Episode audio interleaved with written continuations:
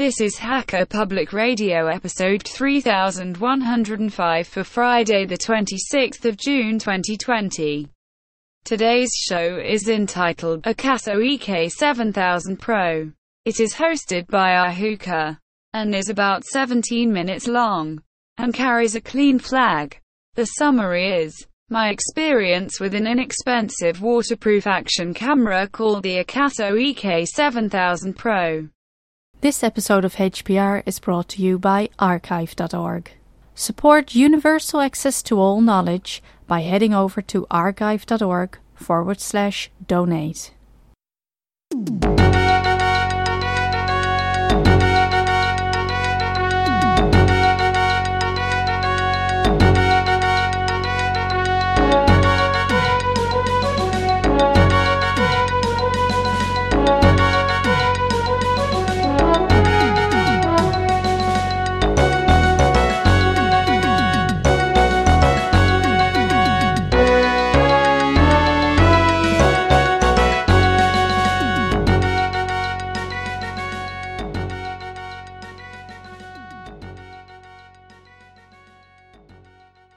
Hello, this is Ahuka welcoming you to Hacker Public Radio and another exciting episode. Um, and in this case, what I want to do is I want to talk about uh, a camera that I bought. Uh, so basically, uh, my wife and I had decided that getting away from cold winters uh, was a good thing, and in the long range our idea was to get an RV and and become what we call snowbirds that get away, go south for the winter. Um, but we haven't actually done that, and I saw a really good deal on a cruise.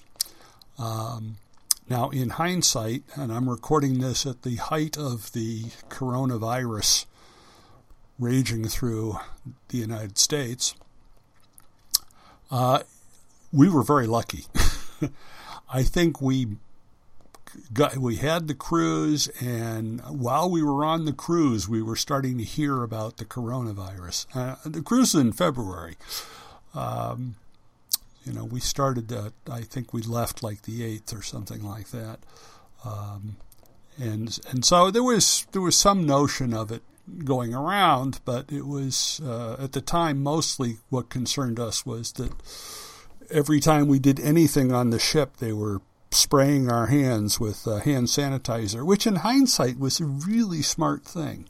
Um, so you know, we we did have a great time. Um, we got home just fine, no particular issues.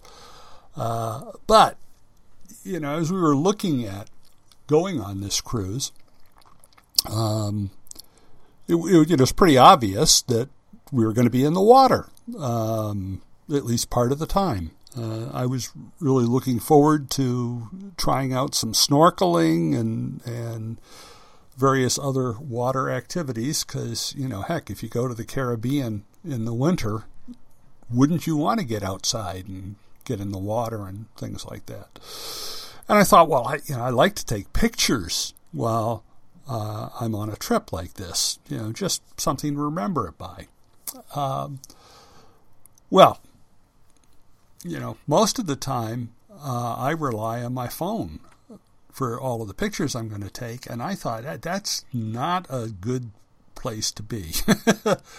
uh, if you're going to be around a lot of water. And I've seen people take a smartphone and put it inside a plastic bag and seal it up and uh, yeah, I just wasn't sure I wanted to take that kind of a risk. So, as it happens, I was watching a video on YouTube, and um, and in this video, the, the person was talking about evaluating different underwater cameras. And it turns out uh, I thought I could get a camera to do this that would cost significantly less than replacing my phone. Um, so he did a review um, of all of these cameras, and there will be a link in the show notes. It's on YouTube, so you can watch that video.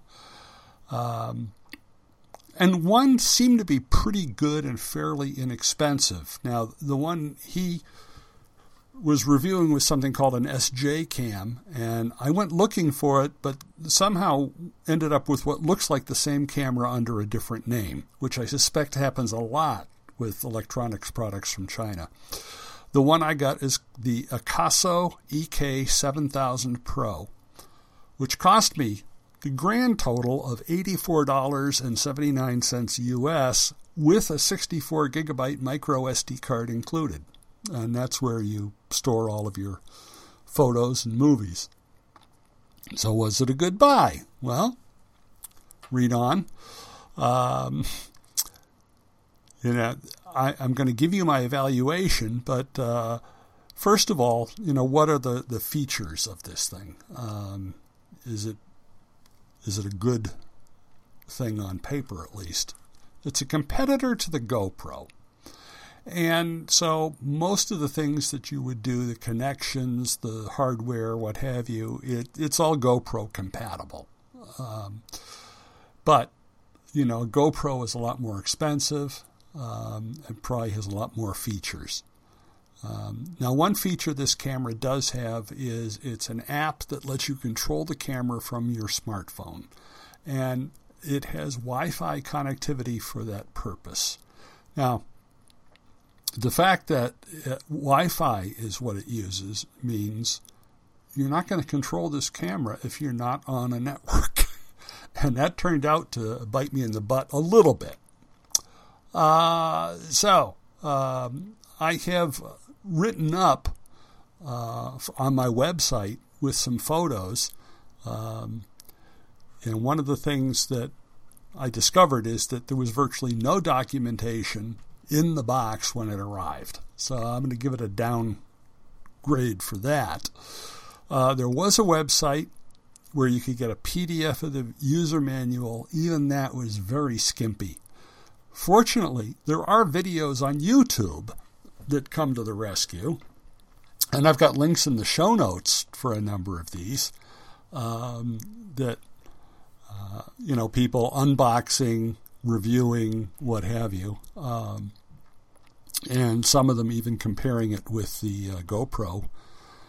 Um, so th- there are resources available, but you have to look. Now, the camera is very lightweight, even when in the waterproof case, and it's pretty small. All right. Again, a lot like the GoPro in that respect. It has a screen in the back, and that screen does have touch features, but only when not in the waterproof case. Now, the waterproof case does have the ability to press buttons at various points. Uh, the camera comes attached to a plastic base that is glued onto the box, and my first puzzle was how to remove it. And I eventually figured it out, but with no help from the user manual. There are two arms under the camera with a rubber piece in between that is also attached to the case. You pull out the rubber piece from between the two arms, pinch them together, and you can pull it out. Um, and I put a, a annotated photo on my website. Again, link in the show notes uh, so you can see how that works. Now, in addition to the camera and the case, there is quite a selection of plastic parts in the box, most of which are for mounting. But again, the user manual is not quite clear on how any of this works. There's also a pair of batteries, a battery charger, a remote control, and as I said, I bought one with an included uh, 64 gigabyte micro SD card. Now, since the camera only uses one battery at a time, you can have a charged spare ready to go, but be careful that you don't actually short out the contacts and start a fire. Um, so I find leaving the extra battery in the charging module is just a good way to keep it secure. Uh, I also bought a few more of the micro SD cards since we'll be on a two week holiday with limited internet access. In fact, the only internet access we had was LTE when we were in port. Um, so I thought what I would do is I'd fill a card and just swap in a fresh one as needed. As it turns out, I never got anywhere near 64 gigabytes of total usage. Um, I would have been fine with just one. So I could have saved a few bucks there. On the other hand, having a couple more 64 gigabyte SD cards around is uh, yeah, kind of a first world problem. I'll find a use for them eventually. Now, as I mentioned, it um, it's a competitor to the GoPro, only much less expensive. Well, how much less expensive? Um, you know, I just did a, a quick thing on Amazon, and it was about three hundred dollars for a GoPro Hero Five. Um, my Akaso was eighty five with the SD card included. So it's basically GoPro is about four times more. Uh, the hardware follows the same standard. So if you know if you had uh, some mounting hardware or, or gadgets and gadgets that would work with a GoPro, they'll work with this. Um, the box comes with a wrist-mounted remote with a strap, and there are several straps and Velcro ties. However, the remote appears to be splash proof but not waterproof, so I won't be wearing it on any dives. Um, as an action camera, though, it can be used on a cycle. It comes with a mounting bracket for that purpose and other miscellaneous mounting hardware straps and ties. Now, in addition to the camera and the micro SD cards, I also purchased a head strap so I could wear the camera while diving and a small GorillaPod tripod. Uh, adding it all up, I spent about $128. Not, I don't think that's too bad, 128 US. Now, the other thing I want to mention is that the smartphone software that is available, it's called iSmart DV. It is available for both Android and iOS, and it lets you connect the camera to the phone via Wi Fi. The camera itself becomes the network access point, and you connect your phone to the Wi Fi first, just as with any other Wi Fi network. There is a password in the downloaded documentation which you will need. Um, and again, it is, uh, you know, it's a hard coded password. Not the best way of doing things, but again, it's just a camera. Um, once you have the Wi Fi connection, open the smart the iSmart DV app, add a camera, and you can now control your camera from the phone. Uh, this can be useful for viewing or deleting pictures and videos. There is also a Bluetooth capability, but that is only for the remote control that connects to the camera. So, how did it work after I had a chance to use it on this trip? Because uh, I have now returned, and as I'm recording this, it is early April. So I've been back, uh, you know, a little over a month. Uh, I've had a chance to look at the photos and movies I took. I can give you a, a, pretty reasonable idea of the pluses and minuses and how the overall thing worked. Now, I, I would say, bottom line, good value for money. Uh, I, I think it is. Uh, but whether it's the one you want may depend on a few factors. Uh, first of all, it does what it claims to do. I took it snorkeling uh, when we were in the Virgin Islands and took it along while climbing a waterfall in Jamaica, and camera worked fine. Um, the waterproof case kept it waterproof. Uh, I was able to work the controls um, and do whatever I needed to do. Um, now, I did have some trouble while snorkeling, uh, in part because I'd never done snorkeling before and you know i'm trying to operate a camera and snorkel and occasionally my brain just locked up and decided that not drowning was the only thing that mattered which in hindsight is a priority i can endorse. Um, now i've uh, on my website and there'll be links in the show notes um, i put a short movie um, it's in mov format um, and uh, you can see this is one that I took while snorkeling. Um, so you, you can just see what that does. Uh, bear in mind, it's not crystal clear, but that's a combination of the quality of the camera and the you know the clarity of the water. But it's it's not bad. Um, I also did a few videos when I was not in the water. One thing I did not realize right away, in hindsight I should have, is that you get no sound while the camera is in the waterproof case. All right. Well, good to know. Um, next thing I'd point out um, I did take videos and photos with my camera when it was safe to do so, and with the phone when it was safe to do so. I can compare them side by side. Um, and the, clearly, the quality for the camera is not as good as the quality with the phone. Um, now, I spent a lot more on the phone than I did on the camera. Um, but, you know, there is a bit of a trade off. Um, you know, I was not going to take my phone along while we were climbing a waterfall, for instance. And there's so, so, many ways that can go wrong. Um, I had trouble just staying on my feet a lot of the time. Um, so there's a trade off. Would a GoPro at about four times the cost do a better job? Yeah, quite possibly, but I really don't want to spend that kind of money just to find out. I thought the photos were acceptable. So I've, I've uploaded one, um, again, link in the show notes, uh, taken while we were climbing the, the falls.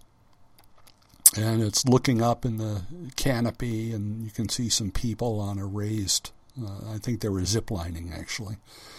Um, so you can take a look at it and see what the quality is. I, I would say it's acceptable under the circumstances.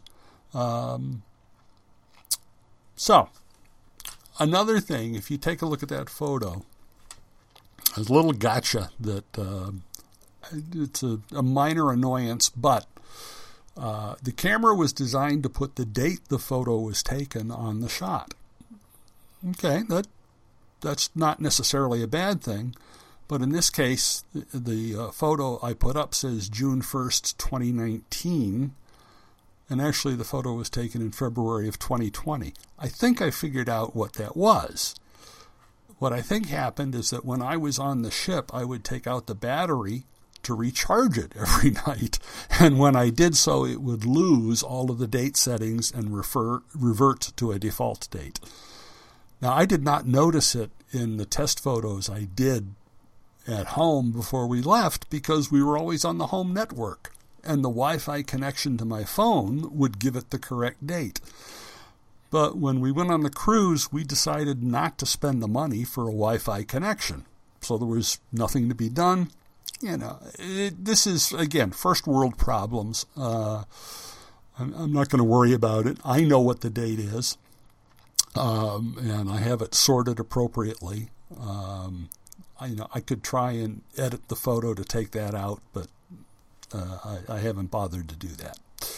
So, uh, passing this along, uh, this this may be something that's attractive to someone if you've been thinking about someday having a uh, inexpensive uh, competitor to a GoPro that's waterproof. Now you know one possibility. So this is Ahuka for Hacker Public Radio. And again, reminding everyone stay indoors and wash your hands. Bye bye.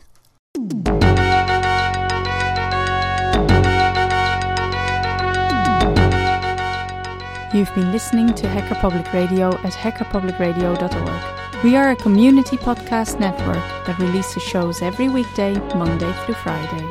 Today's show, like all our shows, was contributed by an HPR listener like yourself. If you ever thought of recording a podcast, then click on our contribute link to find out how easy it really is. Hacker Public Radio was founded by the Digital Dog Pound and the Infonomicon Computer Club and is part of the binary revolution at binrev.com. If you have comments on today's show, please email the host directly, leave a comment on the website, or record a follow up episode yourself. Unless otherwise stated, today's show is released under a Creative Commons Attribution Share Alike 3.0 license.